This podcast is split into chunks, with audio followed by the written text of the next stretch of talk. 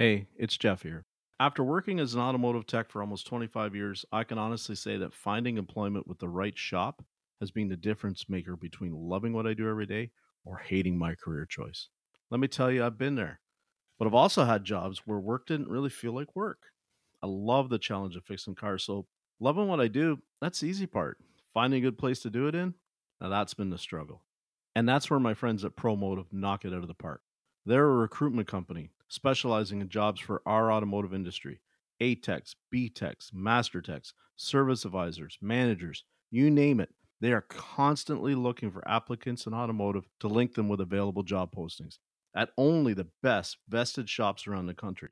ProMotive has a team of professional recruiters that can help you with your resume, prep you for the interview process, and negotiate the best pay and benefits package for you. And best of all, it's free to anyone looking to gain employment. Check them out at gopromotive.com slash Jeff. Gopromotive.com slash Jeff. Just think, you could be just five minutes away from finding your dream job.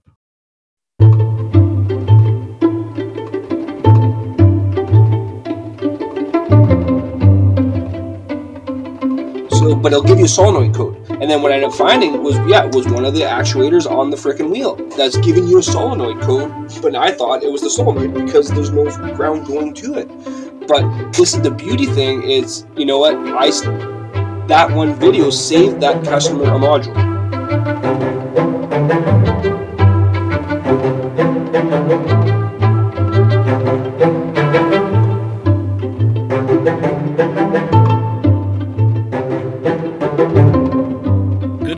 ladies and gentlemen, and welcome back to another exciting, thought provoking episode of the Jaded Mechanic Podcast. My name's Jeff, and I'd like to thank you for joining me on this journey of reflection and insight into the toils and triumphs of a career in automotive repair. After more than 20 years of skin knuckles and tool debt, I want to share my perspectives and hear other people's thoughts about our industry. So pour yourself a strong coffee or grab a cold Canadian beer and get ready for some great conversation.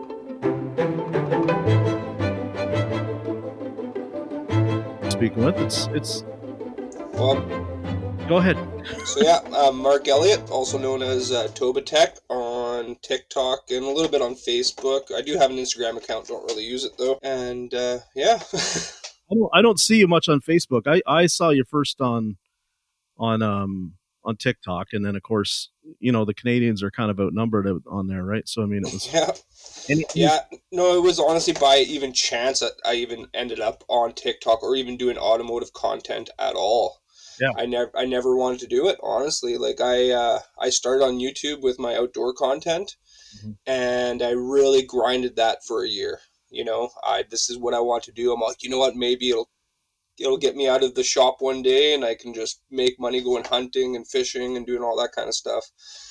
But it was such a grind for and sometimes you get 30 views and i put you know spend the whole weekend filming something spend 12 hours editing it for 30 views. It Yeah. was you know and uh, no the whole tiktok thing just kind of fell on my lap. It was just like i just saw it was actually auto tech mike. I started seeing his videos i'm like you know what i could probably do this you know so i started doing some quick little videos in the shop and i'm like you know i'll just start uploading them on tiktok and it just started taking off i was like wow so, you know, my first few even my first few videos got a couple thousand views, and I was like, "This is awesome!"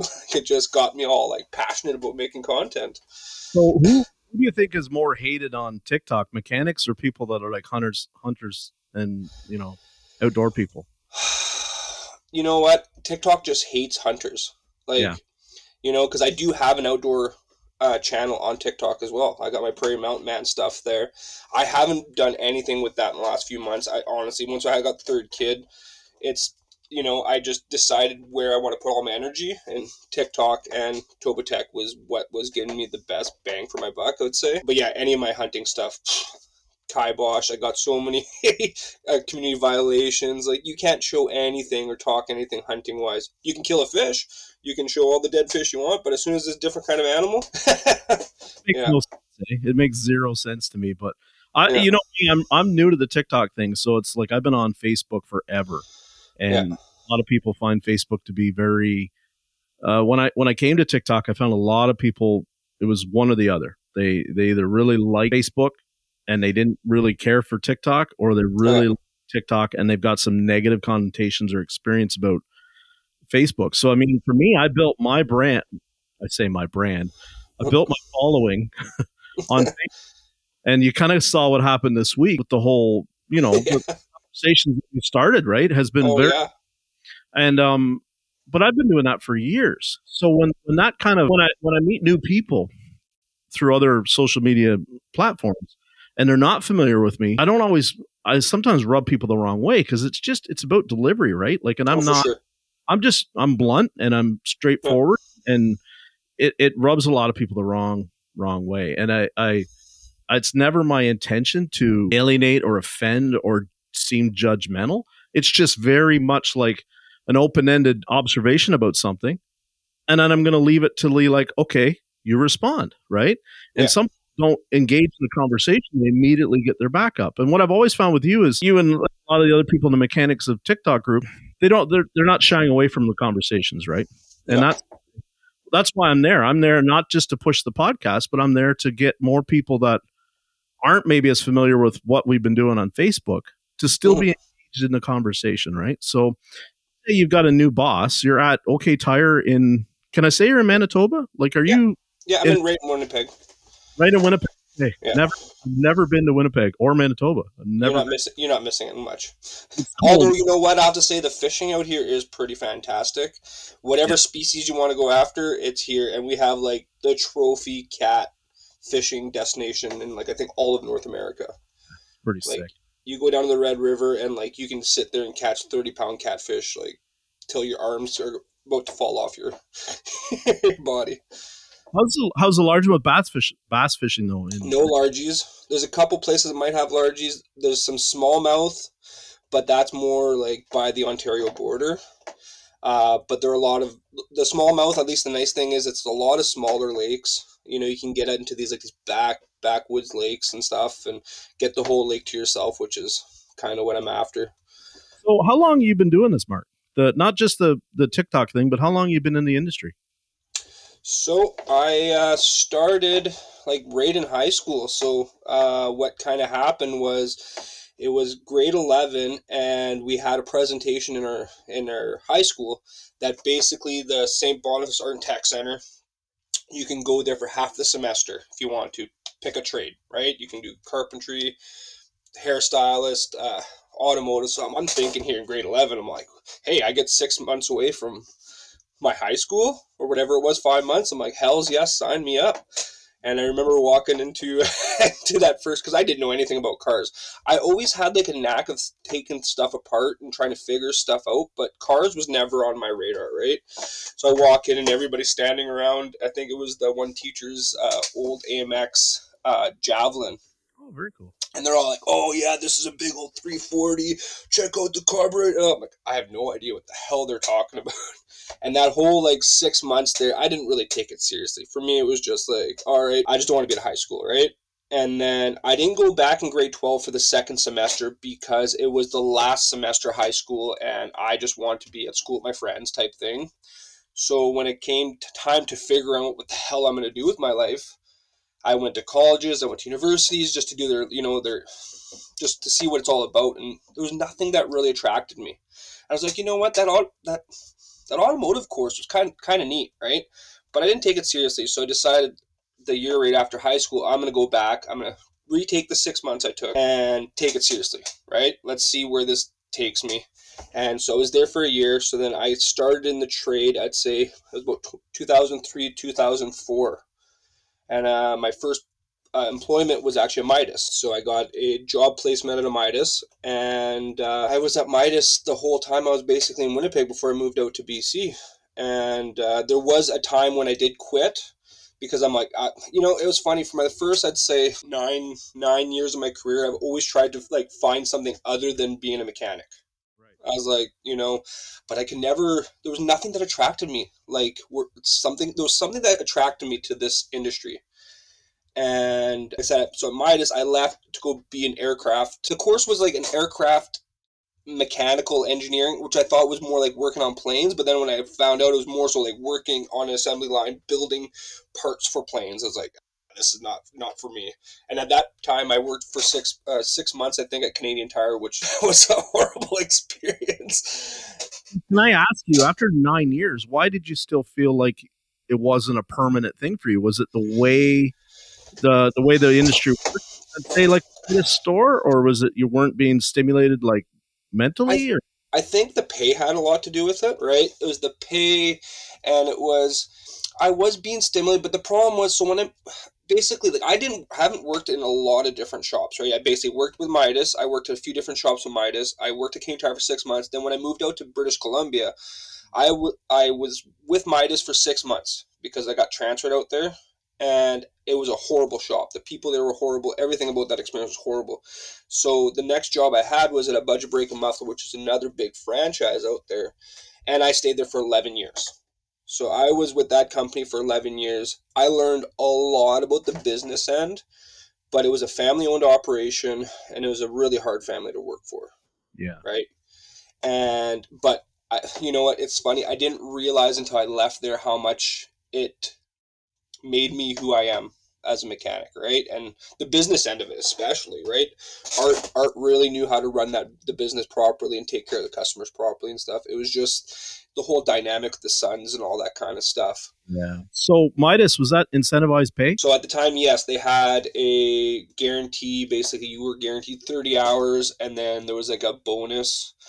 And at the time when I was in Winnipeg, like I was ma- always making bonus, but you know, this is when I start seeing the negatives of incent- incentivized pay, right? Because yeah, being an apprentice, you're gonna get the gravy shit, right? You're gonna get the breaks and stuff. So it's not hard for me to make bonus, right? And then the the guys above me were getting upset, right? Because I was just knocking jobs like when I was young like that, I was I was pretty fast at, at, my job at that time, and I was knocking work out, and they were getting pissed off because, of course, they had to do intakes and they had to do this and that, right? Whereas I'm just hammering brake jobs out left, right, and center. Yeah. And uh, so, and then they didn't want to help me. They wouldn't want to teach me things. They, you know what I mean? It was always a burden, and seemed like if I had a question. So even though we had a guarantee, it the flat rate mentality was there. Yeah. Right, because you still need to make bonus so you can hit that because I think at the time the when I was working there in 2003, the mechanics were making 17 bucks an hour, and if you hit bonus, you got bumped up to 23, right? So, so yeah, I got to see that at that time. When I went out to BC, theirs was was a little bit differently. So the same thing they had again incentivized, but there it wasn't just what you put out; it's also what the team put out. So if the team put out, you also got a half, you know, 50 cent bump a dollar bump, dollar fifty bump, depending on what it was. Yeah, it's it's funny, eh? It's because I mean I spent so many years. I never had a modified plan. I either worked straight hourly or I worked straight flat rate. There was never. I've never been on a team plan. I've never been on a, uh, like the last dealership we were at. I was at. Excuse me. We had a guarantee, but I mean they just there was so many techs and so little work Yeah. that almost were always hitting just the guarantee or just a couple hours above it. You weren't like just killing it. Like I mean, 45 hours was a good week, you know, at, at Nissan because there was just so many techs. Not a, if it wasn't warranty, the customers weren't doing it, and it was tough. So I, the team thing has always left me really. I kind of wish maybe I had tried it or been Yeah. on an opportunity to try it, but I hear some horror stories about it too, right? Where you Oh, see for sure. If you're carrying carrying a team member, right, or he's not, or he or she is not necessarily being carried, but dragging the average down, then it becomes that person can become a real target, eh? So, I, And I think that that's the hardest part for me because generally, like most of the time in a shop environment, I'm usually one of the harder workers, right? Like I, I I'm a hustler. That's just how I've always been. And even you'll see me during the tire season stuff like that. Like my feet move twice as fast, right? I just I just know this is the time to make money. This is we gotta just move our feet and just do it, right? So for me to have an incentivized plan that everybody's kind of you know benefiting from my hard work is yeah it's def- definitely hard i think you know and that was the thing is really i was only in an in- incentivized pay plan for i think three or four years of my career the rest of the time i was always been hourly and there was a couple times i maybe thought about trying the dealership mm-hmm. but again there was you know, maybe it's misconceptions on my part, but I also like the challenges the independent gave you. Yeah. I liked working on different stuff all the time. I, I just I couldn't see myself just working on one brand and just like, you know, I remember going to school and I, I was there with two Ford diesel guys, right? And they made crazy money, but all they did was heads, head gaskets on six liters all yeah. day long, right? I'm like, Ugh. it's like, yeah, great, the money's great, but is that what I want to do? Like, do I want to just do the same thing over and over and over again? Like, yeah, yeah. So and, then, and you know, and for me too, like I, I just got to a point where I love teaching. I love, you know, the apprentices and stuff like that. I love. It, it's always funny when I do get an apprentice that doesn't want to like learn from me. you know, and I'm like, man, I wish I had a journeyman like me that was like willing to just like like I love teaching. As you can see from my content, that's just one of the reasons why I'm on TikTok is it's giving me a chance to talk to other mechanics and apprentices and it just like warms my heart when they message me and go, "Hey, I don't have a good journeyman. I love watching your videos because I'm learning." And it's just like for me, the teaching thing is so important. Like it's just, I think, you know. Sorry, go ahead. Sorry, do you think the industry right now is really dropping the ball on the mentorship thing? I think so. I think so, and even like you know, so Manitoba right now, we're allowed to have two apprentices to one journeyman. Mm-hmm. Right. So, and before it was one to one.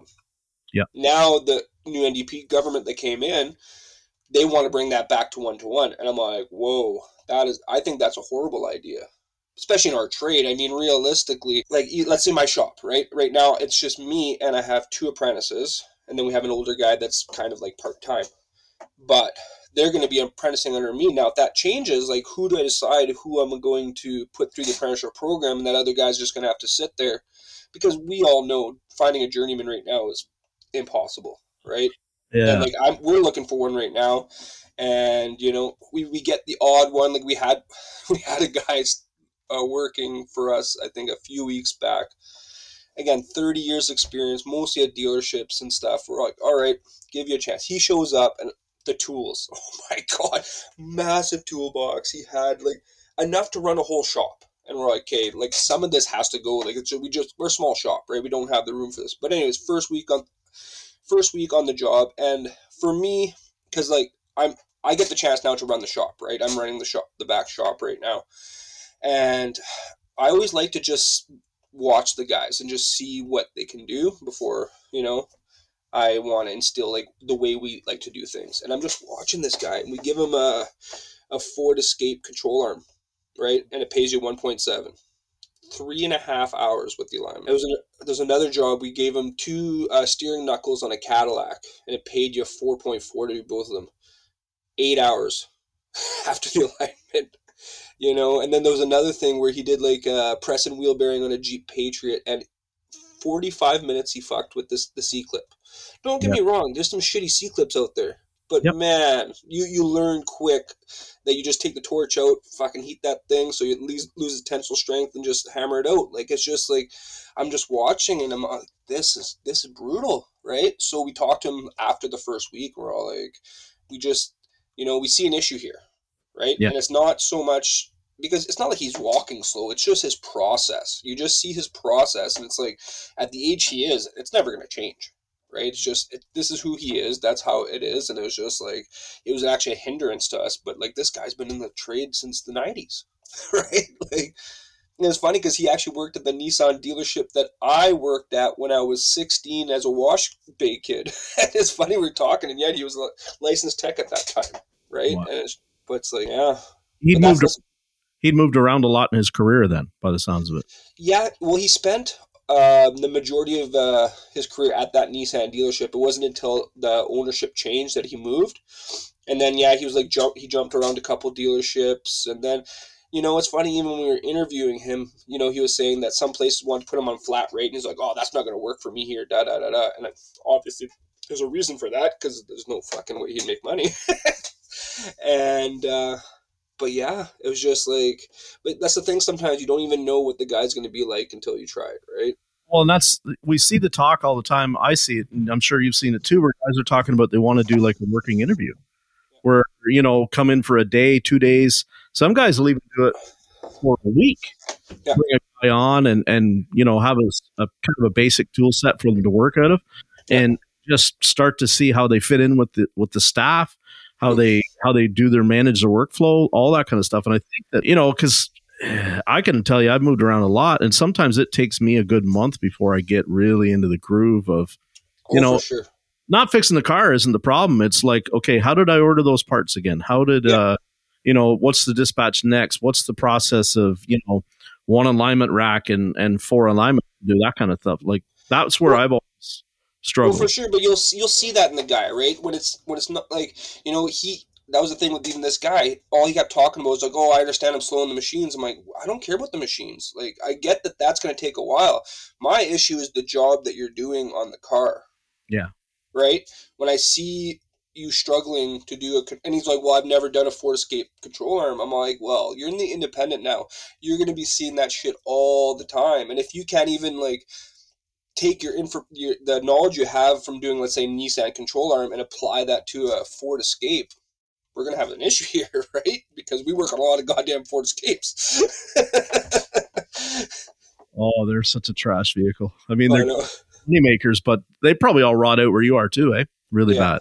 They're Yeah, just, that, you know what it is it's you know the first generations weren't bad minus the, the rot but it was the next generations it was just they're just so crappy to work on oh, so many hoses they're so tight everything's just placed in stupid places Yeah. Look at that solenoid that on the brand new ones on the two liters, right? On two little the tiny escapes that I call them, right? That are Yeah. just like uh, smaller than a Nissan Rogue. I did one of them on Thursday, and I was cursing because it was higher mileage. It was like a 19.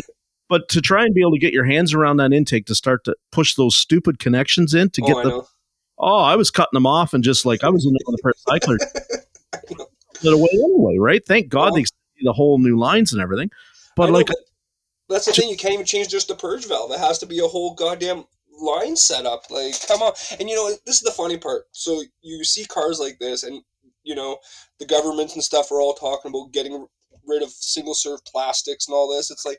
When are we going to go after the manufacturers with these plastic intakes and the plastic valve covers and all this garbage? Like, you know, go to Wendy's and get a plastic straw, but you know, a purge solenoid in a Ford and put a hundred equivalent, you know, straws into the lines on it instead of just selling me the one little valve that Yeah.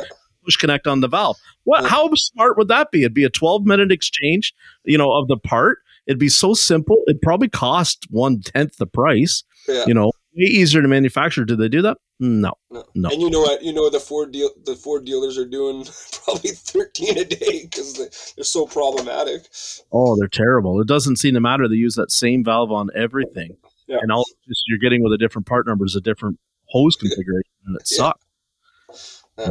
Yeah. I, I hate I mean I hate Ford with a passion. It's not that I can't make money working on them or that they're all that difficult to fix. Yeah. It's just quality is uh, you know, I mean if you gave me like a German car to work on or a Ford, it'd be mm, I'm not sure which. I'll still take the Ford any day over a German vehicle. what I'm doing on the German, right? If I don't have to read that friggin' wiring diagram, then I'd probably be okay. you know, that's the up- biggest. That's the biggest thing is just the lack of the information to work on the, those cars, right? So Yeah. I, mean, uh, I, I, I can fix anything with the right information. I was just going to ask you. So, how do you find you're at OK Tire? How do you find their training processes and stuff like that? Because you and I kind of talked about, like, you've heard me talk and brag about ASTE, and you really want to go, right? What's the training programs like for you guys? Nothing really. It's just based on whatever my boss wants to do. Uh, so basically, we didn't even become an OK Tire till January. So I mean, we've on- it's been less than a year.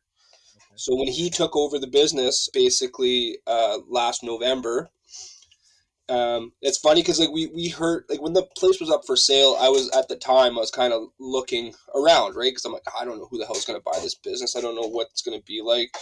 And for me at the time, see, when I moved back to Winnipeg, because I was so upset with the situation that happened in Kelowna, just because I would always leave work so stressed out. And, you know, it was one of those things that there was never any thank yous, but whenever you made a mistake, it was always thrown in your face.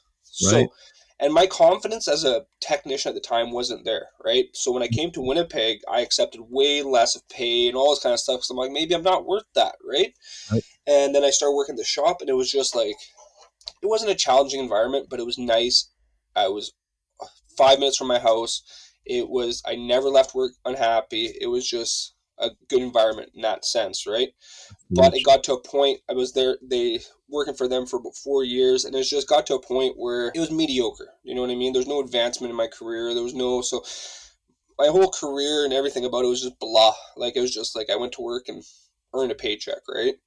And it wasn't until I started doing this TikTok thing that really started igniting my love for this industry again because I started talking to again different techs, different and uh, but then when so when the place was for sale, we were hearing in the rumor mill that basically OK Tire was possibly thinking of buying the business or what. What I'm like, I don't want to work for a tire shop. Right. I like I hate tires to begin with. I don't want to do more tires. I'm gonna do less tires of anything. Hmm. so, but when these when Champ and his business partner Ali came in, it uh, you know the so the first day that they come in, it was funny. I'm like, we need to go upstairs. We need to go talk right now. I want, you know, this. I'm like, this is basically what I want. I want to be the head mechanic. If you guys are, you know, and I want to be able to run the shop. I want you guys to trust me, and you know, I want to move my career forward. I want, you know what I mean. Like, if you guys are making more money, I want to make more money. I'm tired of making money for people and not seeing those benefits. I will work my ass off for you guys, but I want to see some return on that, right? And basically, I was like, you know, COVID kind of put training out the out the window for a while. So I'm like, I want to go back to training. If there's training coming, I want to go to training. I want to, you know, all this kind of stuff. So they're like, hey, yeah, you know what? Like, especially since I came to them with a plan. You know what I mean? I'm like, this is what we need to change to make more money. This is what you know what I mean. I, I it's not like I just came. I'm like, hey, I want this and not offer anything, right? So they're like, okay, yeah, let's give give this kind of kind of shot. The other the other guy, the, the other technician that was there, he's been with the company for 17 years, but he kind of wanted to transition to the front. So I said, either me or Joe has to go up front. We know our customers. I think it'd be good for the transition to have one of our faces up there, right? Yeah. So Joe kind of started moving over the front, and I ran the back. Joe never wanted the head mechanic role. You know, even when I came in there, he just like again he was a jaded mechanic, and. uh. And even when the apprentices came in, he had wanted nothing to do with them. So I said, I saw my opportunity when they came in, and then it was funny. It was like two days after that. They're like, "So, how do you feel about you know the, uh, if we went to turn to an OK tire?" And I said, flat out, I'm like, I would, I'd probably leave. I'm not interested. And they're like, "Oh, well, why?" I'm like, honestly, I'm at a point in my career that I don't want to do more tires. I see tire shops and in the wintertime, all they do is tires. Like in the tire season, they don't have time to do any other repairs. It's fucking tires, tires, tires, tires. And I just, I don't want to do that. And he's like, no, you know what? We don't have a requirement being an OK tire, right? That we like we know it's going to bring us more tire business obviously but he said it's not worth it to us to have you do tires right? It's not cost effective. So we'll so we'll we'll get an apprentice that you know a tire guy and stuff like that. Don't worry you won't do more tires. You still get to do what you you're doing. And uh, i was like all right well i'll give you guys a shot you know let's see how it goes. And it was you know it was neat because the two guys that bought the shop didn't know a lick of the industry. Wow. They didn't even know what a brake rotor was so they bought an automotive shop without even knowing what a brake rotor was. They're just, you know, they have money. They came from owning some huskies and stuff like that, so you know they had some money, and they want to change change industries. So luckily, me and Joe stuck around, or else they would have been just hooped, hooped. But you know what? The beauty thing about that, what I learned, especially when it's somebody that's because they're young too, like Champ he's 31 i believe 32 and but they're like so willing to learn and listen and like respect my opinion on things because I've been doing it so long. And again, like I said, I learned a lot about the business when I was out in BC. And unfortunately, my last boss didn't even want to hear any ideas. you know, like I brought brake servicing. We didn't even service brakes at our shop. Yeah. When I came in, I, I begged him for five years to buy me a brake fluid flush machine. like I'm like, just just give me one. I'll I'll sell you brake flushes. I mean, we're sending vehicles out the door with the brake fluids black. Yeah. You know what I mean? Like we're we're not even servicing our our, our customers' vehicles properly. We had no flush machines. We had nothing. And so when they came in, I'm like, get me this stuff. I will make you money with it. you know? And and again, it's not about like upselling stuff that you don't need to do, but I mean, you need to flush brake fluid once in a while. I mean, when you do four calipers, it's just better to flush the whole system out and start fresh. 100%. And it's an easy sell. It's not even a hard sell to do.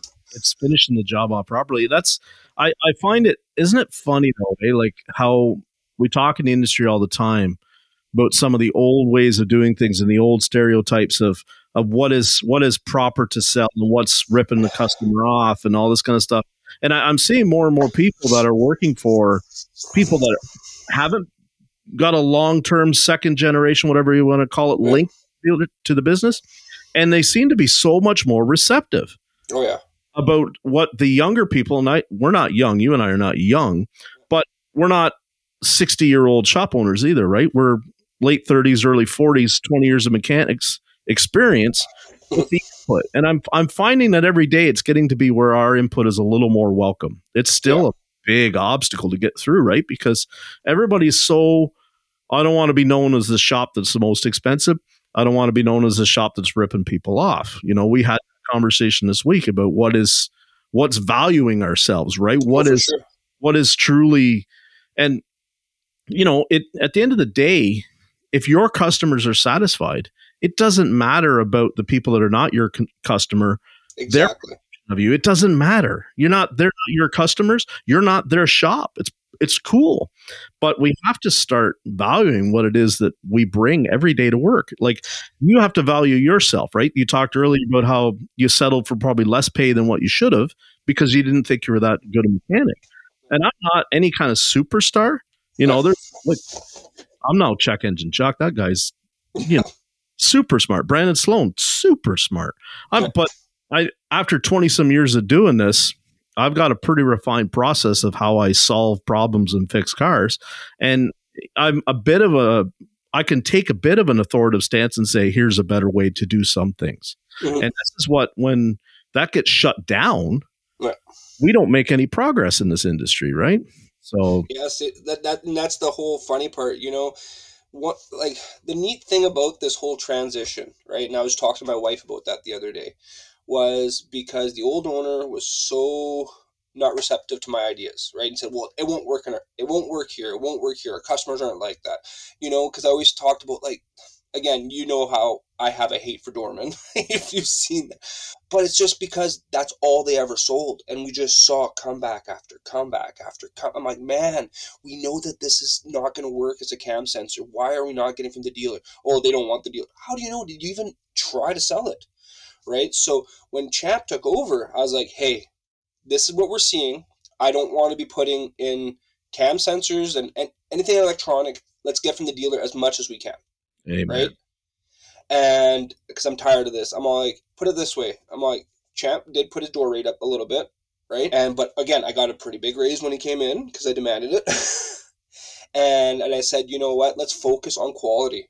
Yeah. I'm telling you this right now, Champ, is that you know, we might lose some cheap customers. And that's whatever. But I'm telling you right now, if you if we can do a quality repair and we stand by it, it doesn't matter what you charge. It doesn't matter what you charge, right? Because I will always go above and beyond for my customers. If there's a new customer, I'll bring them out and I'll show them everything. You know what I mean? Like I I'm all about honesty. I there's enough honest work on a vehicle. You don't need to be ripping people off, is what I've always said. But what I felt was like the, the last owners weren't, weren't even servicing our customers properly. You know, it's not even about overselling, but if you're not even selling the proper maintenance, you're just not even servicing the customer properly, which at the end of the day, if you service them properly, you're going to make more money. So this whole one year thing is basically Champ has followed our mine and Joe's guide guidance.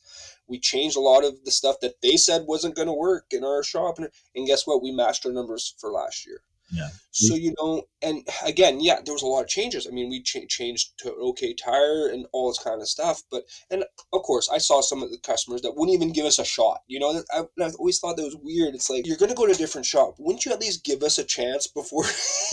you know what I mean? But whatever. You know what? We still kept a lot of our customers, and we've been gaining tons of new customers. We're building our own rapport, right? So and I see the nice thing now too is I get to talk to my customers again, which that like when I was at Budget in Kelowna, that was one thing. I'm the one who brought my customers out. I talked to them about everything, and the service advisor just sold the job afterwards, right? Math, yeah, yeah, yeah. Which and then this is why I always said to Richard, I'm like, which is my old boss, I was like, this is why you're scared to try to sell the better parts. You don't know how to market it properly. I'm like, I've been doing this that way for 15 years. I know, or 11 years. I know how to do it. And I know that you're just not communicating properly. or You're scared or you don't, you just, you know what I mean? But see, the cheap, Mark, the cheap customers, I see it all the time when I talk in the groups and whatnot. The cheap customers beat them down, right? They beat them yeah. down where they just make for the sure. assumption that everybody is the cheap type of customer. Exactly. And I, I struggle with it too because we put some dorman parts on at my shop, right? Oh, it's not dorman, it's Napa Advantage, which is still dorman. and, and, we struggle with it because it's like, well, we offer, you know, we, we'll put a two year guarantee on the parts and labor. But mm-hmm. the encoder motor, say as an example, only lasts 13 months. And then we're doing it for free. What what's the sense in that? Like, none. You know, and I could understand it when there were so many OE parts that were unavailable yeah. because of the COVID thing and everything else. And there's still a lot of OE parts oh, that are sure. available. But man, now like I priced an encoder motor for for a Silverado Sierra. Mm-hmm. It was five 55 cents more money at the dealership than it was for the Napa one. I and I would have gotten the only difference you're paying for at that point is warranty, but I'd already had the encoder motor was only 13 months old and it was already screwing up again.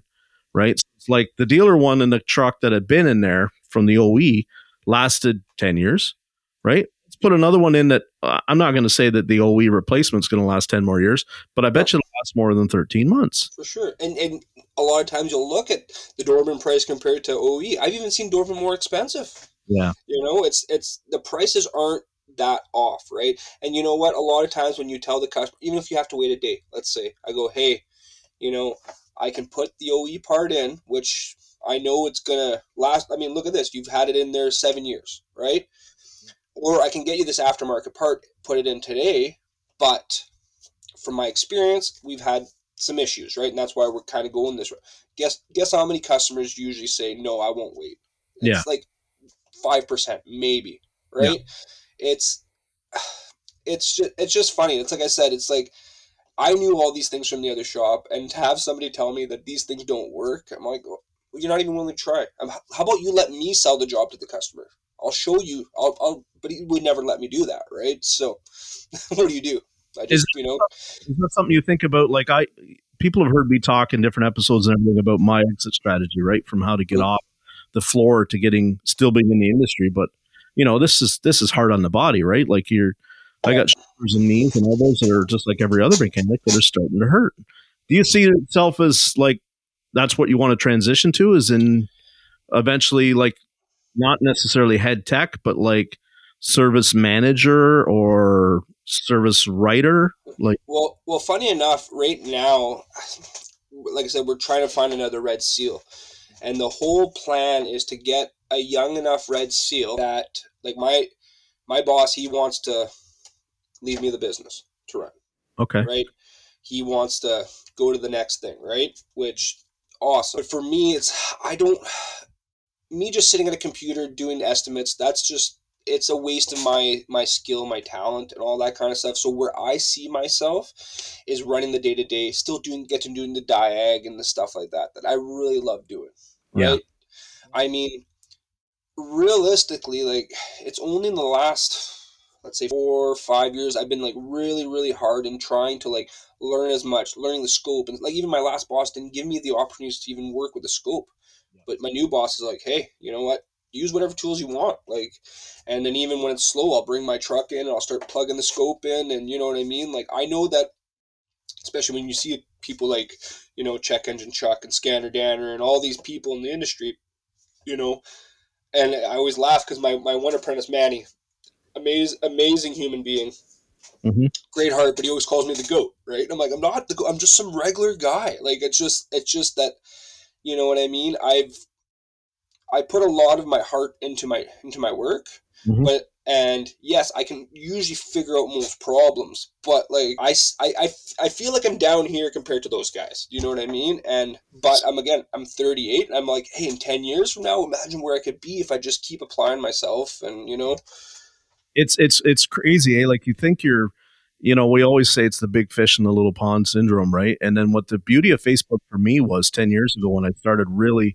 is like I thought I was at the dealer, I was the guy. Right? I was the guy that figured out, I was the guy that made, you know, solve the problems and so on and so forth. Then you start to network with these other people that like either work at a bigger dealer than you and see a lot more cars or they work in the independent side where they work on anything and everything and then you work you see you get to talk to people like a chuck That are doing mobile solving they don't know what the heck to expect when they get to the next car all they've got is a phone call saying it won't crank and you realize man i don't know right and that's like you know we had paul danner's episode drop this week right and Yeah, I, I just listened to that a few days ago. Yeah.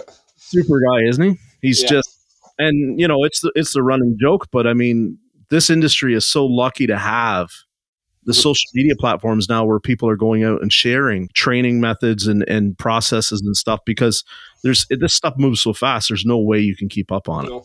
Like the and especially like my boss, like now he he wants to get into the EVs and the hybrids, like which I'm all for it. Honestly, like again, I I don't worry about the politics behind it. That's whatever. For me, as a person that loves technology and stuff like that, it's it's neat. It's something new to learn. I mean, there are benefits to it. I mean, they're clean to work on, very very little fluids, lots of room to work on, and they're easy once you know them. Like mm-hmm. it's it's straightforward. You're not going to be rebuilding the motors anyways, right? You'll if you find a motor issue, you'll just plop in a whole new electric motor and or a whole new battery pack. You're you're not going to be just changing cells out of it because it's not it's not effective. Mm. You know, and I like I like even this year, my boss sent me out to BC BC there for a week to do the EV course at BCIT, and that was just like it was amazing. Yeah. Like Yeah. I, if I could be in school and make money, I would love it. I just love learning, you know? and it's it's you're dealing with the EV stuff.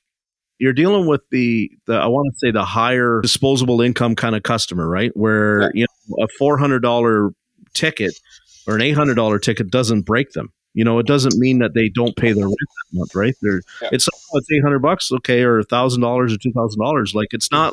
You see it, right? It's t- look at the price of tires. It's twelve hundred bucks, I thirteen. know. You know, Yeah. f- four tires for an Equinox. Like I priced them a month, thirteen hundred dollars for some Pirellis for my mom's Equinox. Yeah. I can remember when four tires for that same type of car, eight hundred bucks.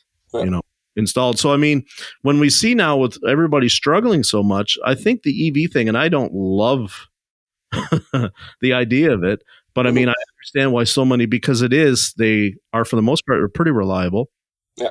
Um, you're dealing with a type of customer that certainly has the money to be able to should have to fix it, Yeah.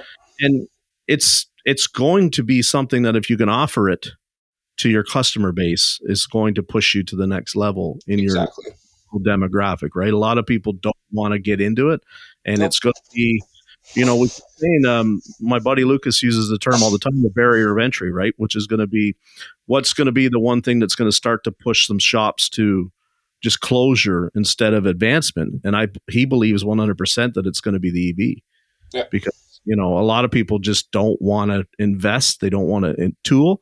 Tooling is one of those things. That's kind of what started this whole conversation this weekend, right? It is it's such an expense, you know. Uh, the AutoAuth feature that you've got to have just to be able to go in and look at a secure gateway vehicle, right? To clear the codes. You- are you running into obstacles at your shop, or are you guys pretty?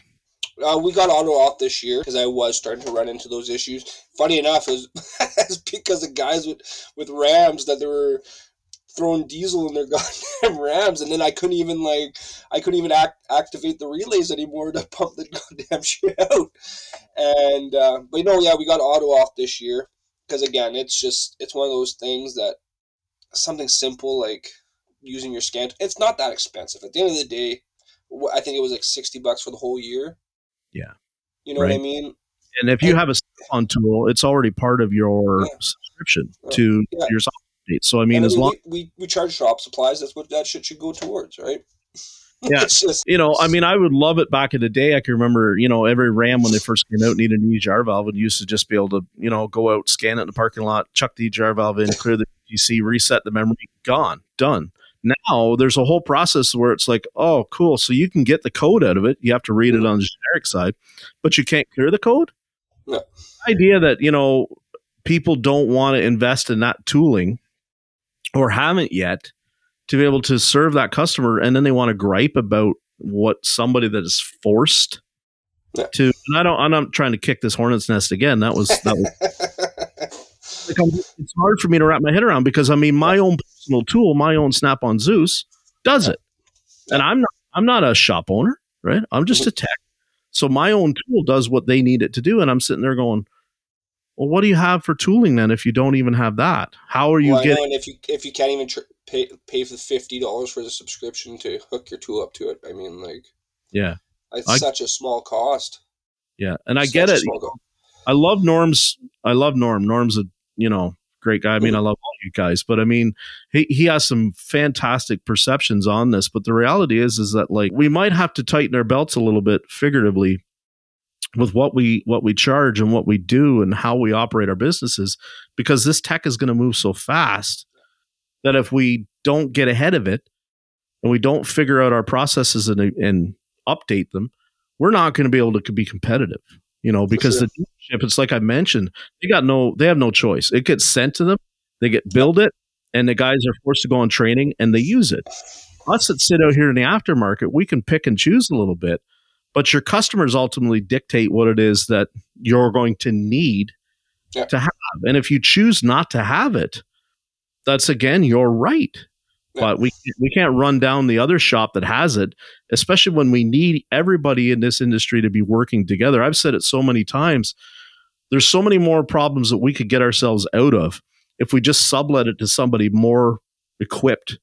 Well, yeah, and, and see that's what's happening with us with programming, right? We we've not that I don't want to program, right? I would love to learn that, but when you look at the value, you know what I mean, the cost, and how like again, if I was bad at diagnosing, I'd probably find more PCM issues where I would need to reprogram more PCM. But honestly, I maybe do two, maybe three reprograms in a year. Yeah. Do you know what I mean? And it's not always going to be a GM. Sometimes it's going to be a Ford, or it's going to be a. Yes, I know I can buy the subscription just for you know the three days or whatever it is. But when I look at how much you know buying a J box and then getting a laptop and you know what I mean, doing all this kind of stuff, and then the whole like rigmarole of actually learning to do it, is there any value in that, right? Whereas we have a mobile guy that comes right to our shop, charges 250 bucks to reprogram. You know what? We pass it on to the customer, comes in, flashes our thing, and no headache on us, and it's done, right? Uh, if we start seeing more of it, maybe at that point.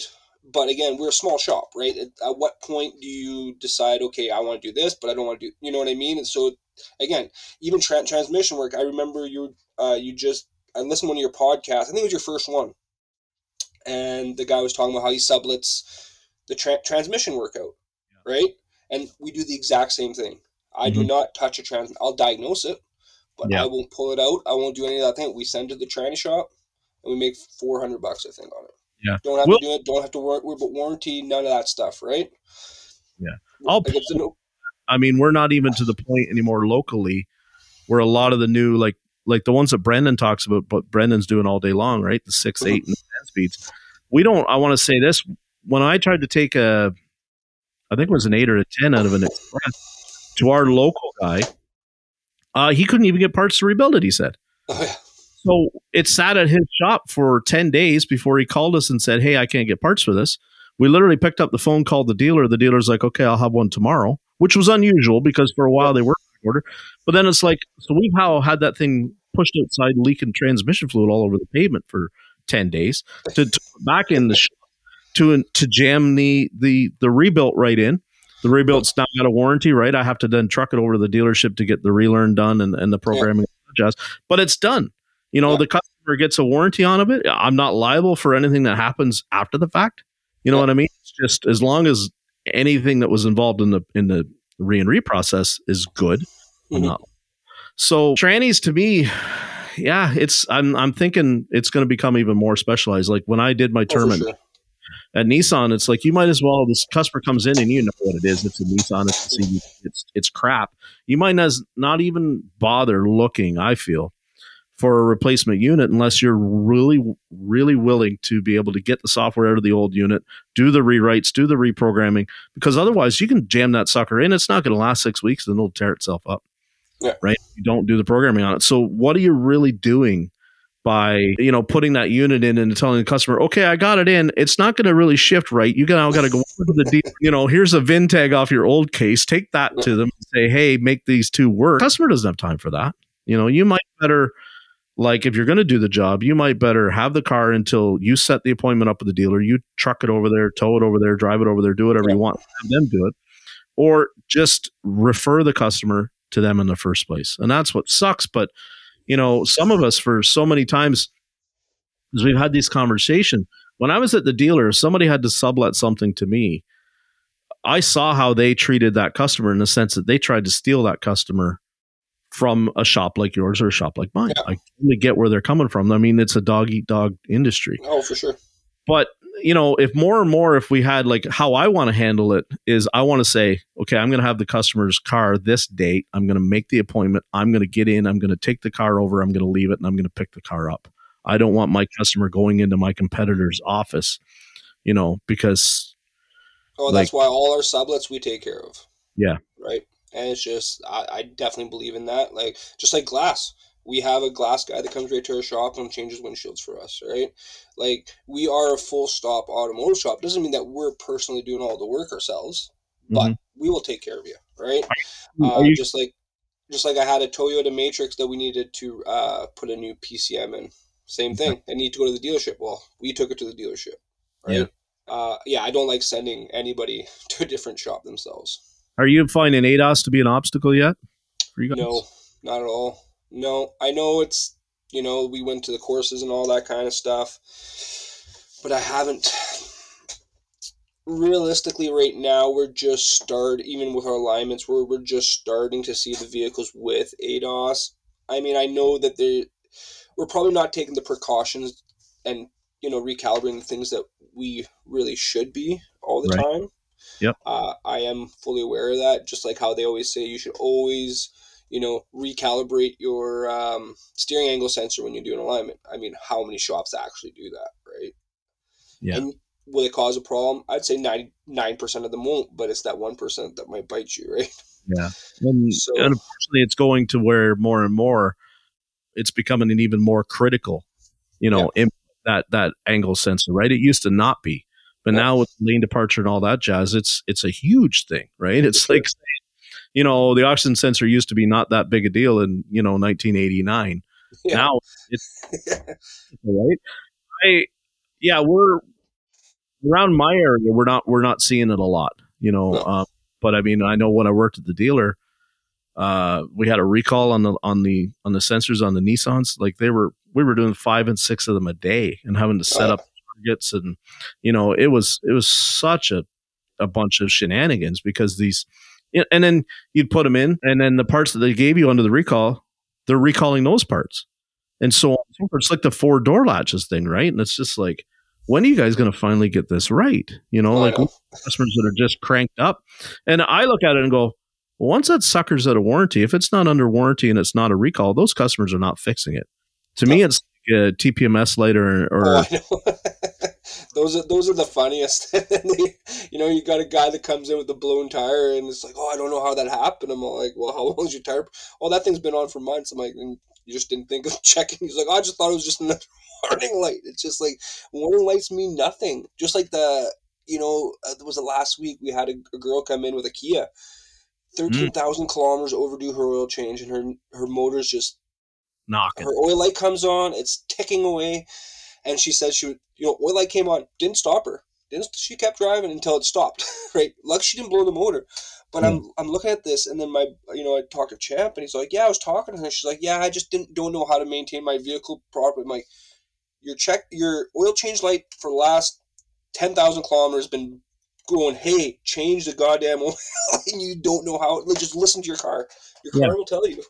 Well, the radio, listen to what it's, like, it was a good tune, but I didn't hear it rattling away. Yeah. It's the thing. Everybody says Hyundai and Kia are junk. But I mean, honestly, think about how many engines and we've heard the stories mm-hmm. they've changed out just because they've neglected them to the Oh, point. Of love, they have right? to have the, some of the worst worst owners is what it comes down to. I even had a, a girl two years ago, sixty thousand kilometers. She bought brand new, never changed the oil. By the time it came in, obviously the motor seized up, and it was like just gunk, just gunk. She didn't even know an oil change was a thing. I'm like, how do you spend twenty thousand, twenty five thousand dollars on a vehicle and not know like basic maintenance? Well, because they're not they're not taught it in school though anymore, right? Like I I mean, you go about it, and it's you know it's not a gender thing because I mean I've talked to equally both people just oh yeah, my own brother, right? If I didn't ever explain to him Uh. how critical this stuff was, Uh. You know, he he he runs over his oil interval all the time. My mother Uh. does the same thing. It's almost like they're spoiled. And I know my, my family's horrible for that. Same with, with, with my wife's family, and I, I give them shit all the time. It's like because at the end of the day, who's the one who's going to be changing the motor for them, right?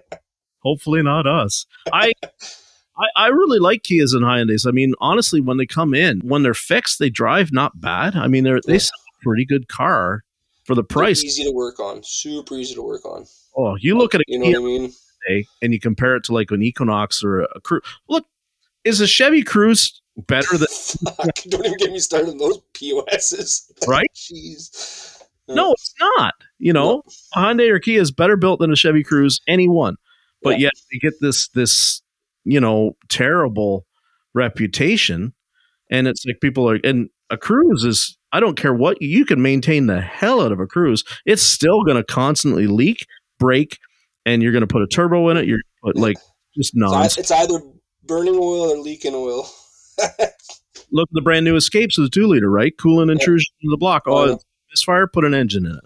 Put Yeah. a cylinder head in it. Oh, like at least put the cylinder head in it, and like, oh look, well we got it off. We can see it's leaking past the cylinder wall.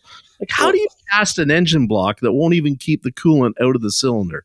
How do you that? I Well, uh, it's, like the, it's like the new Broncos there with their valves get hardening up and break. Like, how does it go through all that R and D, and you don't discover that before it goes out? To, same with the Chevys and their lifter issues and st- like you guys have been having a- lifter issues since AF, AFM has come come into the place. your old your old blue Chevy. That's pre that stuff. Isn't oh yeah, ninety nine. That's the first year of the of the five three.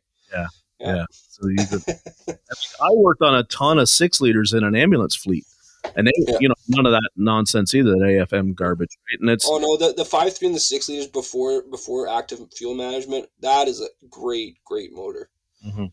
I don't care what you say. I've seen so many of those come in with six hundred plus thousand kilometers. I mean, mine my truck has three hundred seventy thousand, and the one hundred and forty I put out were not easy at all. Especially up in BC, I used to beat the absolute piss out of that thing. You I- know, I'm, I'm obviously like a I'm a Chrysler Dodge Jeep guy from way back. I mean, but and and people they get ripping on the the Pentastar and they get ripping on the Hemi. But I mean, really, if you do the maintenance, you if you treat it like it is, which is in Canada's extreme service interval, you know, and you, and you change your oil at five thousand kilometers and use a decent synthetic oil.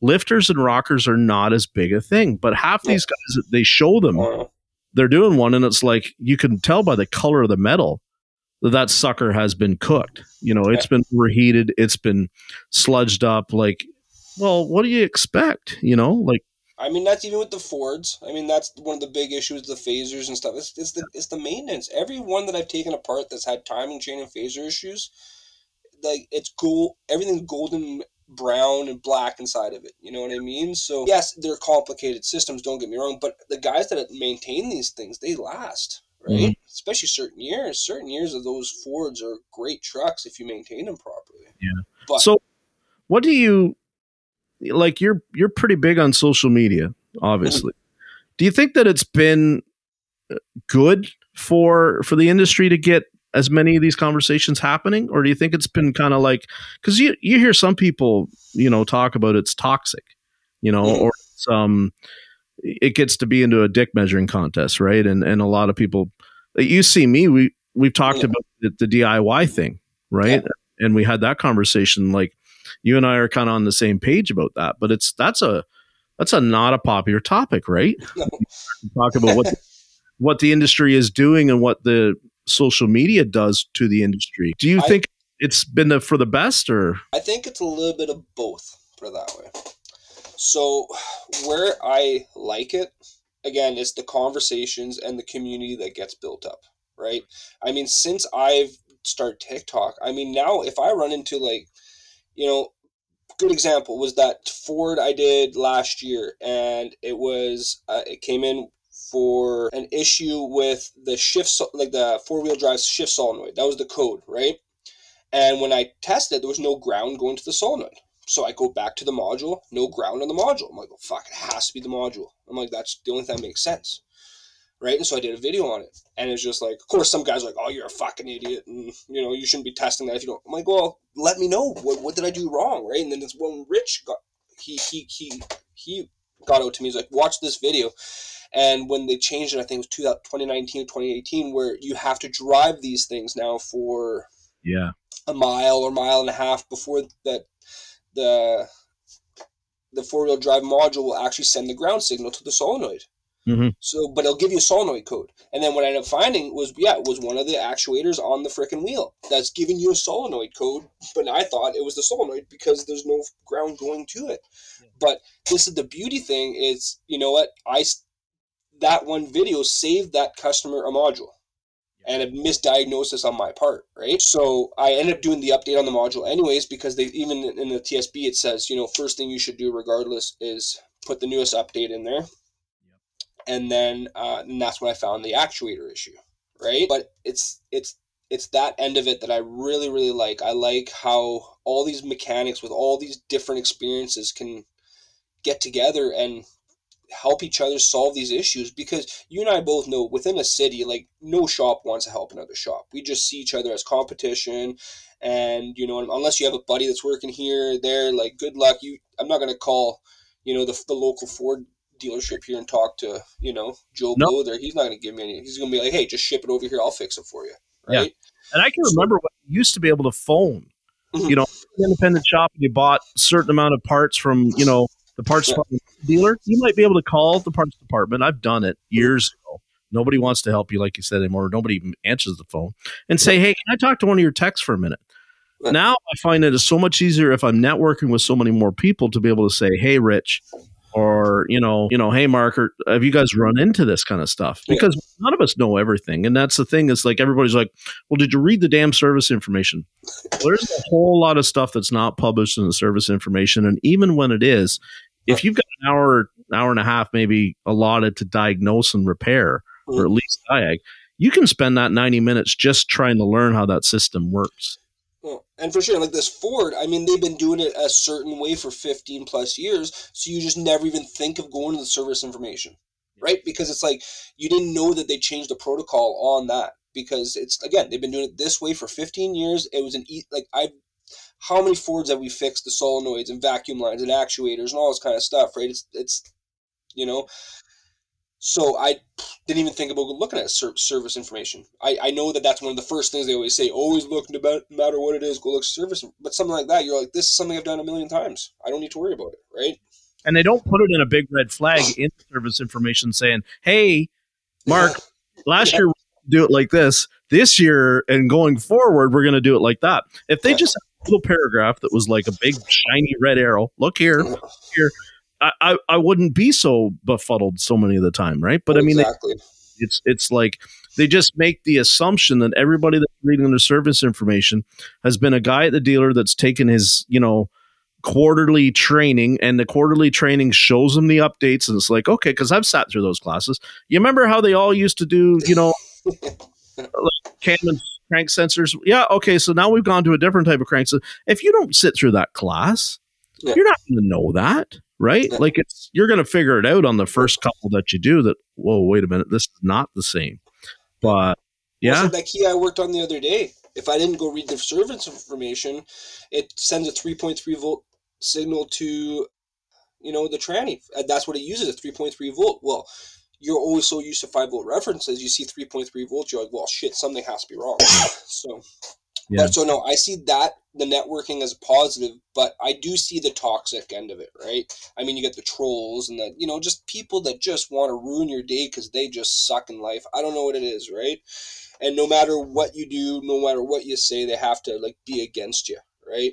So I, I see that end of it, but the the toxic parts that I see is just the um, the ones that just want to again do the mudslinging and the giving bad advice or or you know calling this guy a hack because he does a different you know what i mean? It, that i've always said you can put 10 mechanics in one room you're going to get 10 different ways to to do the job but doesn't mean that that guy's a hack or this you know what i mean? Like it's just we just our brain might process that problem differently. As long as you get to the end result and it's a quality repair it doesn't matter how you get there. Yeah. I right? i see you know, like I got to meet Rich at ASTE right this year, and he's such a cool guy when you meet him in person. He's he's very much just like he is, but you see him once in a while. Like we see him online, and he's always you know talking back to somebody that's trolling him, or he to set somebody straight. When you when you are with that guy and he's just. Like we're just having fun and we're just having a con- he's a super cool guy but i mean such a sharp like even, even, me and richard had had a little like situation there right? Where and i just said come on rich. I'm all like you know me and you are two very opinionated people.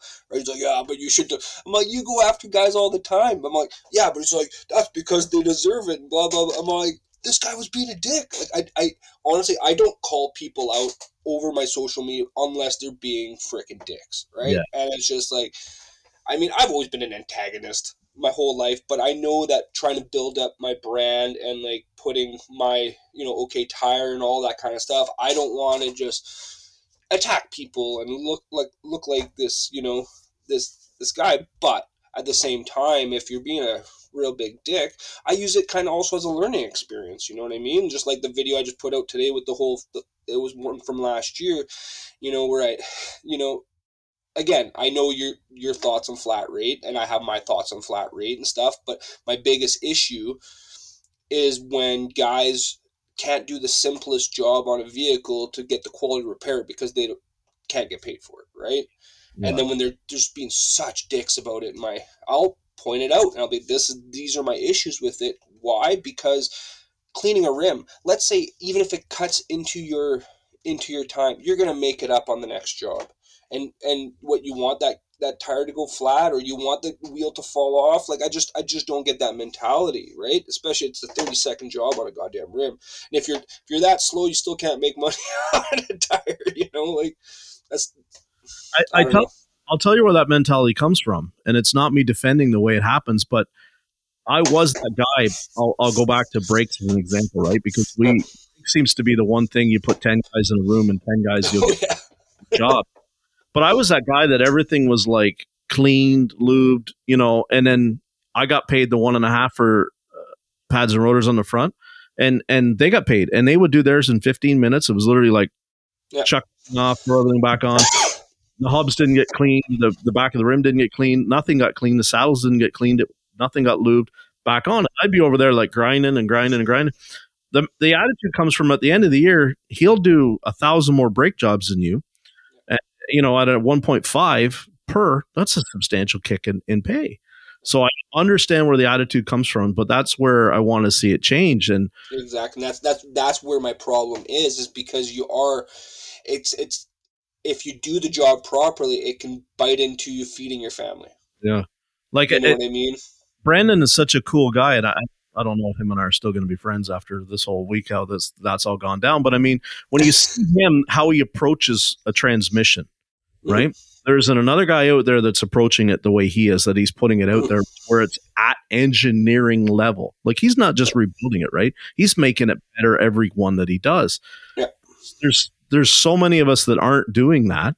And I'm not saying we all have to do it, but you know, it's or when I watch Rich, how Rich understands how to break down the system on a Ford to where he can show you, you know, just like you said, that example. We need we need to be able to keep the the conversations going and being open and, and everybody not get so offended and so hurt if somebody calls you out on a better way to do something because yeah. you can defend your method of why you do it and you don't have to when you click the computer off, you're not forced to do it the way Mark does it or the way I do it or Brendan does. but you gotta be open minded to hear why the other person does it. And that's what I when I see Rich and he's constantly he gets trolled so bad. You know, and just you see the guys and you know the comments. You see them too. I see Oh, them. yeah. They don't even work in shops. They have no friggin' clue I what know. they're talking about. They're just disgruntled. You know, like you you laugh, but I, I keep saying that you know the favorite flavor of crayon is salt because that's what they are. Is there are a lot of people that are just like they're they're they're bad at the industry. They're not working in the industry. They're mad at the industry from a customer standpoint. And I long ago didn't even give a crap. You know, I'm not on here networking to try and make the customer experience. You know, because you're never going to satisfy them all. My goal has always been to get us on a on an on an even playing field, get us where we're sharing information and supporting one another. Because at the end of the day, that makes the customer's experience way better than me trying to constantly defend what it is I have to charge for doing. Yeah. Because but, it, uh, but yeah, I was gonna say, but along those to- that that same topic, you know, and this is where I've even changed as uh, a mechanic doing this content. I would say my first year, I was very standoffish, you know, where I, you know, thought that maybe my, but you know what, I started. I started stepping back whenever somebody called me out on something. Let's say they said, "Oh, you know, the way you're doing it's not," you know. I start just thinking, I'm like, hey, you know, maybe my way isn't because at the end of the day, you're only as good as what you've learned or what you've been taught, right? Yeah. So when somebody calls me out, I'll go and do even if I think I'm 100% right. I'm like, you know what? Let's let's go looking and I'll spend that night researching this and I'll read so much about it so then the next day if I if, if I'm going to go after you, I'm going to make sure that I'm going to bring the receipts Yeah. and I'm going to prove why my way is better than your way. And if you still think you're better than me, then you're just a freaking idiot, you know. And it, it's was like the even when it came down to the tire patching thing. Now I start balancing all my tires. it, I You was know, say that is this podcast has been the best thing for me to help my attitude in terms of not because I used to be I used to be awful. I used to just roast somebody, right? I used to snap judgment immediately on what they were, who they, you know, and and then just roll with it. And what the podcast has taught me is that it's like, a, it's not good for the brand, even if you are right, right, to Yeah. constantly hammer them.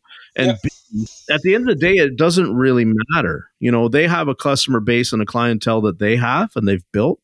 And I'm not interested in stealing that customer base from them. I just want to see us all be more respected and more appreciated and paid better. That's what I want. 100%. Getting and fighting with, you know, somebody about how they do something, especially when it's another professional. I've never been about that, right? I've always been like, if you're a disgruntled customer, I don't even care. You know, you're in, you're in the mechanics of TikTok, trolling Rich or trolling Brandon or trolling me. I don't care. You're just like you're grouchy because you can't fix it yourself, and you're mad because it costs a lot of money. Exactly. Understand, but I mean, like, I'm not going to enable you. But when I see other techs out there, and it's like they're they're challenging, you know, Rich or or you or myself or somebody on how to do something. I'm like, so what's your credentials? Why do you do it that way? And if they've got nothing, then kindly, politely bow out of the conversation and let the men talk. the, the best is when people try to come at me about brake work. I Yeah. mean, I've worked in a brake shop 14 years in my career. I know brakes better than most people. Same with exhaust. Like I've, I used to build a high end like uh, hot rods and stuff like that. Like custom bending was my thing. When I came to Winnipeg, I was like, I don't want to do exhaust anymore. I, I'm done. I've done it my whole career. Now I miss the custom aspect of it. I hate hanging a muffler, but like the custom work, I Mhm. I miss that every day because you know what? Not everybody can do it. Yeah. There's very few pipe benders out there anymore, and it was just like, especially like you know, you get an old, an old Bel Air or some of that. Like it's yes, it had to be in a certain area, but it was your own, like it was almost like an art form. You know Yeah. what I mean? Like and Sure. and Yeah. the thing with about that kind of work was there's people that want to spend money on their cars, and when they saw it, you know, it's just that it was that when they saw it and just the, how happy they were that they were dropping a thousand bucks or fifteen hundred bucks for me to build something, and they were just so, so proud of the job. You know, it was because there's a lot of ungrateful parts of our job. Nobody wants to come see you. Nobody's happy when their vehicle breaks down. But the hot rodders, oh my god, those those were the best customers. It's like they wanted to spend money, but they wanted it to be good. And when it was good, oh, they it was and it was neat going to the car shows and be like, oh, I you know I built that one, I built that, you know, it, it was cool. Uh, so that I do miss. I do. I never thought I'd miss any part of the, the exhaust business, but custom bending, hundred percent. Especially when I see the crap that comes out from other shops. Sometimes we sublet. I'm like, oh my god! Like, just let me go over there and bend it myself. Like, I just, I just, I have so much pride in my work that I it just bugs me. Like when you we, see. We talk at my shop all the time because we do a fair bit of exhaust repair, and then it's like you look at the quality of the Walker stuff, and it's like oh, I'd rather I'd rather weld a flange onto the OE piece and leave the OE metal in there than put that Walker crap on because it's not even going to last two years. You know. And you make a good point about the brake thing. I laugh at the guys that it's like, well, my friends in South Carolina or North Carolina, they do brakes. They're not doing it wrong, but I mean, I'm like, you just yeah. when they talk about the rust that they have on their brackets, right? Like yeah. on on their saddles, and it's like we we throw it in the blast cabinet, and you're in there an hour getting. Well, I, I, laugh at the southern guys that, that always comment on my uh, heating up front end parts. They're like, "You shouldn't be putting heat on a front end part." I'm like, "Okay, then how the hell do you fix cars out in the north?" Like, good luck. Could you imagine never putting heat on a front end? We're not changing the whole goddamn thing, and even then, you wouldn't be able to get the old stuff out. Every everyone would need a steering rack at 2020. By 2023, you need a steering rack because you wouldn't be able to do a toe adjustment unless you take put it. Like I get where they're coming from and I understand. But it's like and I yeah, okay, so you heat that up that changes the metal composition of the of the jam nut, but it's a jam nut. You know, like um, a, if you really wanted to be s- secure, I then throw a stitch of weld on that jam nut up against the tie rod. It ain't coming off. You know, going to back off. Like it's not going to crack. It's not going to break. It's, I don't want to run down people for how they do things different than me. I merely want to understand better why they do it that way, and if they can get away with doing it, if it's if their if their environment and their shop whatever it dictates it, cool. But when people like, you don't have to clean a hub before you put a rotor on, or you don't clean the back of a rim. If you if you really want to get the internet fired up, what you do is you post a video about cutting off a wheel bearing off of off of a CV shaft. My goodness. I've never had so many angry trolls and people. I'm I'm a mechanic in New York for thirty years. I've never had to. You're you're you're obviously a hack. And I'm like, okay, well, it's not coming out. I got on my twenty ton press. It ain't coming out. What's your next step, bud? Exactly. like, yeah, I, I, I haven't cut a, a whole lot of wheel bearings off, but I've definitely had to cut a couple of wheel bearings right off the freaking axle. Just I, it uh, what it is. I had a donor that fought me like six months ago, and it was literally like by the time we were done, we were putting the CV shaft and the bearing in it because it was so seized together that I literally had to cut the bearing out of the knuckle, destroy the CV shaft so I could get the CV shaft out. yeah. Side, right? The one with the bracket on the back of the engine, whole thing, the expensive one. And you know, at the end of the day, the customer was not impressed because he'd done the wheel bearing on the driver's side himself and had it of course came apart. He had no issues. He started doing his passenger side at home and he had to get it towed into the shop. And you know he's like i don't understand why this one's so difficult. And i'm like i don't know either. I wish i could tell you why the other side came apart so easy for you because i'm looking like i really don't know what i'm doing now because oh, i'm cut this apart and you probably tacked you know tapped on the driver's side. My theory is maybe the driver's side it's not the original one; it's already been changed once. Uh. So, but at the end of the day, I can't I can't control what comes apart in my hand. I mean, there's methods, but if it's seized up in Canada, it's seized. Oh you yeah. know, we see the guys that they fight with. You know what it's like the Ford ones and the Subarus, right? The wheel bearings and post knuckles. You're just you're you got to be upfront and say to your customer, well, this is where we could be going you know like and and if they don't like that well take that down to one of your southern mechanics in florida drive down there take a holiday and see if they can get it out because i see. It's just a different world right? So oh yeah I, just like when we do press and bearings we always recommend uh, a sensor because yeah most of them won't come out. Same when we do struts. A lot of times, we'll, if they're attached with a sway bar link, we'll recommend the links because we all know that some of them won't come out. And once you start heating up a sway bar link, I mean, there goes, there goes the the, the plastic bushings and whatever. Are you putting there? cam bolts in the front of struts? Funny enough, I used to a lot. Mhm. uh, especially the days before quick struts. Like so, my last shop we did a lot of like basically the out there was ICBC, so there was like the, the provincial run insurance company, but I did a lot of the ICBC alignments, right? So you had to have it in the green. So I did a lot of cam bolt. And again, this is before quickie struts and all that kind of stuff. But since since the quick struts have been around, I mean they, they seem to fix a lot of those camber issues that we've that we have after doing a set of struts. Yeah. And Like, but I've I done a do do the odd cam bolt, but no, it's it's not as common as I used to do them. That's for sure. I've run into a lot more alignments lately where I can put that airbag up in there, fill it right up, and I can get it to come in to green, but I, I can't get that bolt tight enough to lock oh. it where it'll stay in the green, you know, and, and the air goes away and the and the camber comes right back into the red again, and you're always just just off, you know what I mean? Like, and it's it's frustrating, dude. It's it stresses me right out because it's like that it's off, but I mean, it's like the strut's not making noise, the strut's not bent, like it's just how would I fix that? Well, I go out there and say like, and most of the time the customer doesn't want to buy the bolts for me. You No. know, they don't want to go and do the alignment over again and all that kind of jazz. I get it. Uh. I mean, I wish that you know it is what it is. Um, yeah, any anytime it comes to alignment parts, it seems some of them, like for the adjust the adjustable arms and stuff, they're so goddamn expensive that most guys just don't want to do it. so what's the what's the goal for Toba Tech in 2024? Where do you see yourself going? Well, if we can find a uh, a uh, another red seal, I guess it's just going to be running the shop and just seeing where that brings me. Honestly, which is super exciting. I mean, when the when the business was for sale, I wanted to buy the shop. That was my plan.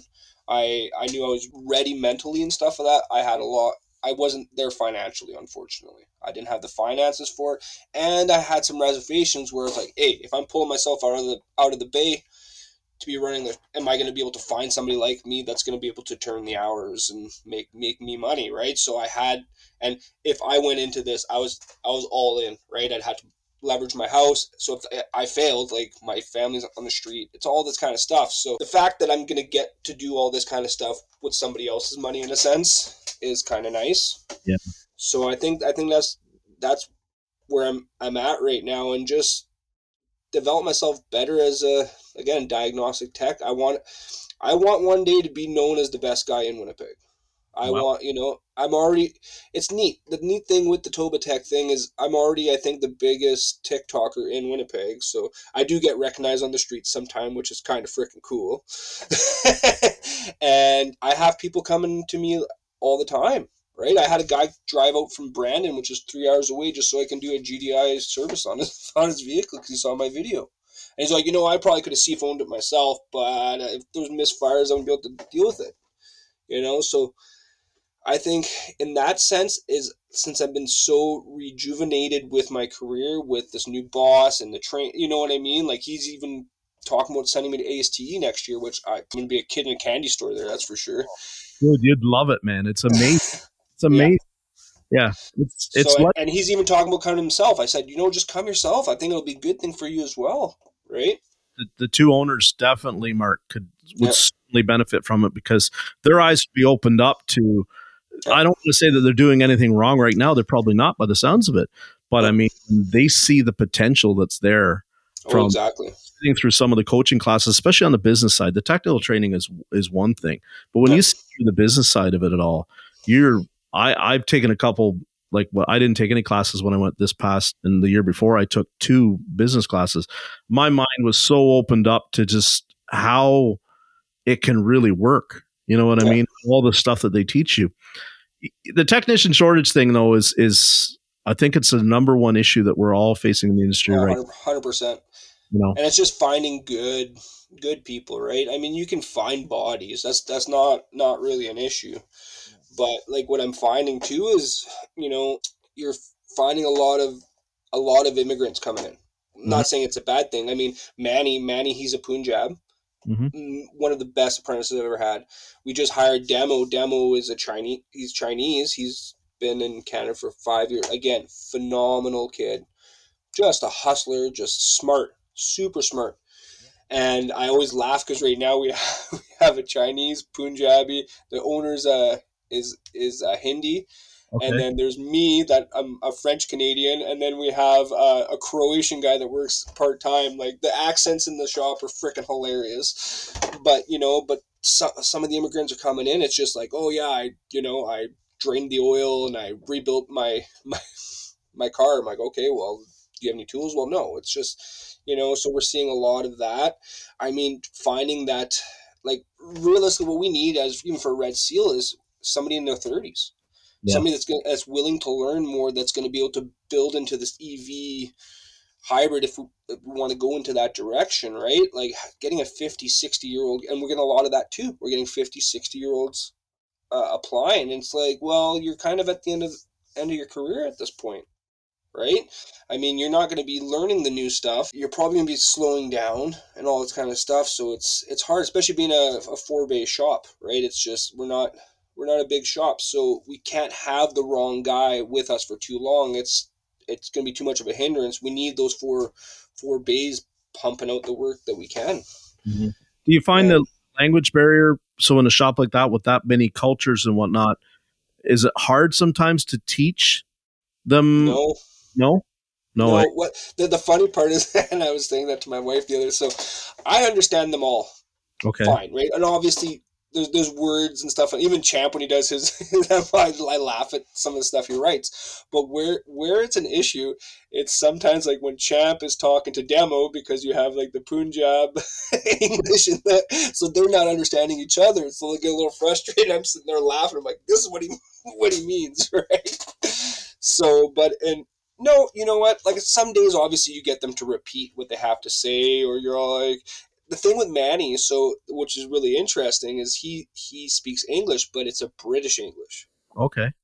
So a lot of the, where we had miscommunications is because the words he was, the English words he was using, I, yeah. it's a Brit, it's a British way of saying it. Like he was calling a squeegee a wiper. He's like, others, like, hey, go grab the squeegee. And he had no, he was like looking at me. He's like, I'm like, the squeegee, you know, get the fucking squeegee. and he's all like, "Oh, the wiper! It's not a god. It's a freaking squeegee." So, I mean, he's not wrong. No, and even like certain car parts, like he'll talk about like the the heater coil or this, you know, and it's just like it's just so different because he learned a British English, right? But he speaks well. It's just that it's a British English, not a Canadian English. It's the beauty of Canada, right? Like everybody. Oh, yeah me, but I mean, because I'll go down there and it's like I'm not fluent in French, but I can speak a little bit of it, yeah. and so it's like when I'm at the shop and something's fighting me after so many years of working in Ottawa, I tend to curse in French, and like, oh, I can't be going good if Jeff is like. what do those words mean? And I'm like, it's it's just all church stuff, you know. Oh, it is. but, yeah. It doesn't sound like church when you're saying it. So no, definitely not.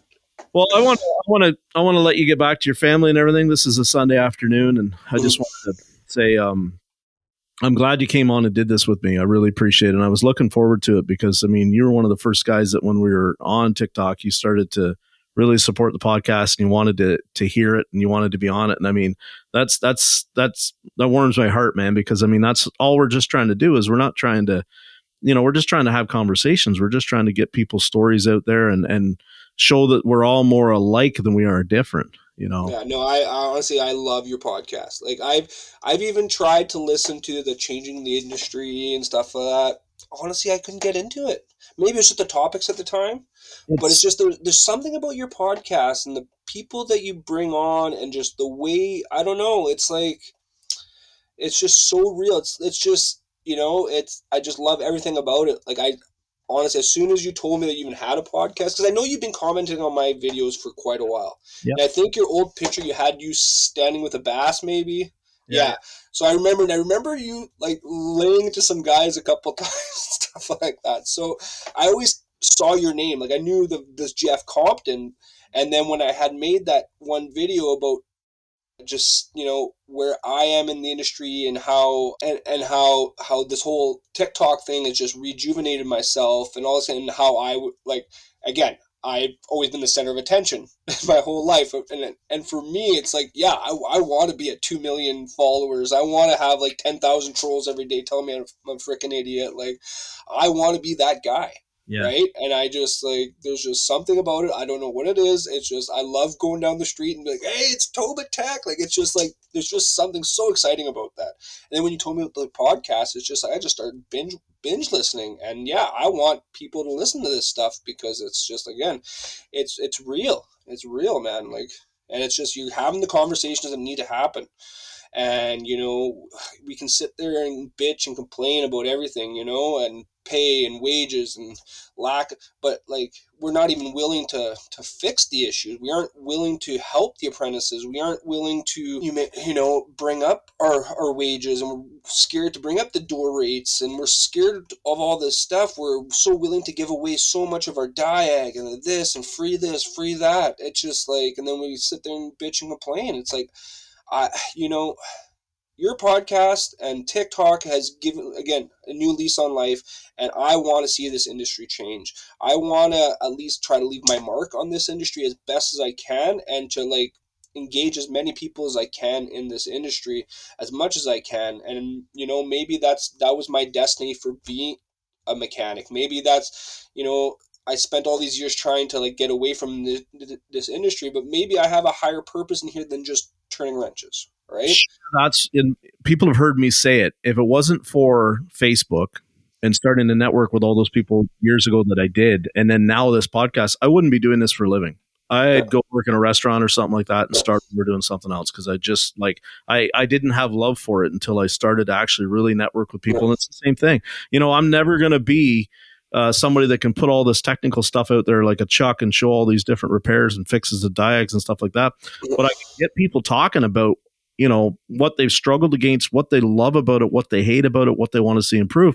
And if we can do all that, then we all become a little bit of a superstar.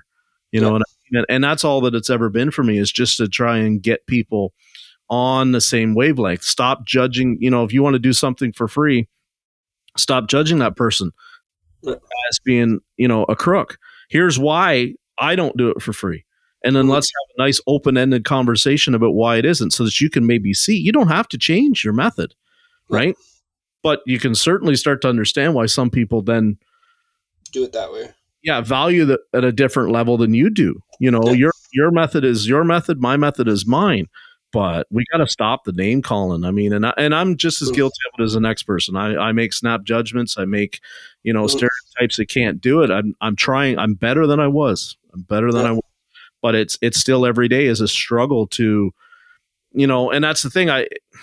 Well, it's so easy to let your emotions take over. Yeah. You know, that's that's what it is. You know, especially like, so I've always been a fighter my whole life, right? When I was a kid, I used to scrap a lot yeah. And you know, I always it's always this this instinct of mine. If you're gonna come after me, well, watch the f out because I'm gonna take you down. Right? You're gonna come after me, but again, building a brand, I can't just be like all the time. So I and you know what? It's funny because like I even did martial arts. I used to do Wing Chun for about three years, and that honestly starts centering myself. Right? To center myself mentally and it's been able to handle my rage in a sense a lot better. So starting with that and coming to this and just being able like Wing Chun taught me to just step back and assess the situation and then give yourself some time to process it instead of just like going in with fist first, you know, and yeah, it's made me a better person. I think it's you know, and it even conveyed my point a little bit better than just like coming out just fully aggressive all the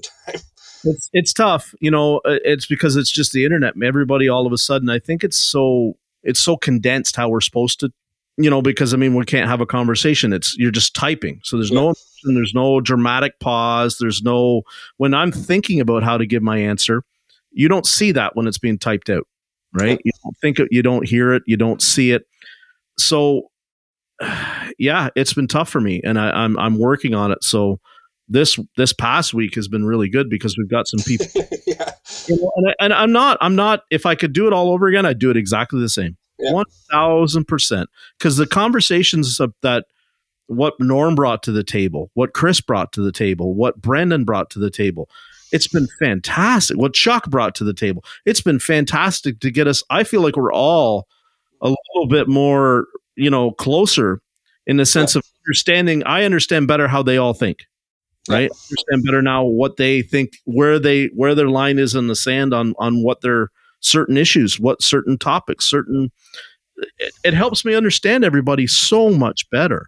So we mm-hmm. got, you know, confrontation is not always a bad thing. It's, no. And and disagreements and arguments are not always a bad thing. It's no. still another level of communication. We just have to keep it where it's like you know reasonably respectful oh, and oh, sure. and open ended. That's yeah. the whole thing. That know? was like that, that time that me and Rich kind of, you know, had that little head butting, I'll say. And, you know, at the end, he was all like, well, you just, you know, don't fall. I'm like, no, you know, whatever. We had a little confrontation. It's not a big deal. Like, whatever. I love your content. You know, you love my content or whatnot. Hey, we're, we're just two opinionated people that are going to say our, our piece, but doesn't mean that we need to oh, I need to totally block Rich now because maybe me and him didn't agree on this one thing. Right? He, you know, there's some stuff that I probably want to that don't agree with you or or any anybody else, but it's impossible for you to hundred percent agree with anybody over everything, right? And I think that's what we that's what the internet is is almost forgetting in a sense. People no longer can just agree to disagree right? It's like if you just don't believe the way I believe, you're just you're the worst person, and it's just like yeah.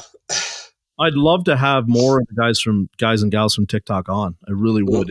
And you know, Brendan talked a, a, couple months ago about he almost made it to ASD and he almost was going to record and then he didn't make it. And I'd love you know all everybody that's in this little group to eventually get on here and and and share. You know, yeah. I think it's such a powerful powerful way to do it. You know, it, it gets everybody more familiar. You know, yeah. I know your backstory better now than I did. And, you know, it helps me understand when I see where you're coming from or why you're doing something the way you are. I, I understand better. Okay, I know exactly why he does it that way because I've heard it in his heart. You know, I've heard it in his voice as to why it's so important to him. I think it's great. Hey, if you could do me a favor real quick and like, comment on, and share this episode, I'd really appreciate it. And please, most importantly, set the podcast to automatically download every Tuesday morning. As always, I'd like to thank our amazing guests for their perspectives and expertise, and I hope that you'll please join us again next week on this journey of change. Thank you to my partners in the ASA group and to the Changing the Industry podcast. Remember what I always say in this industry, you get what you pay for.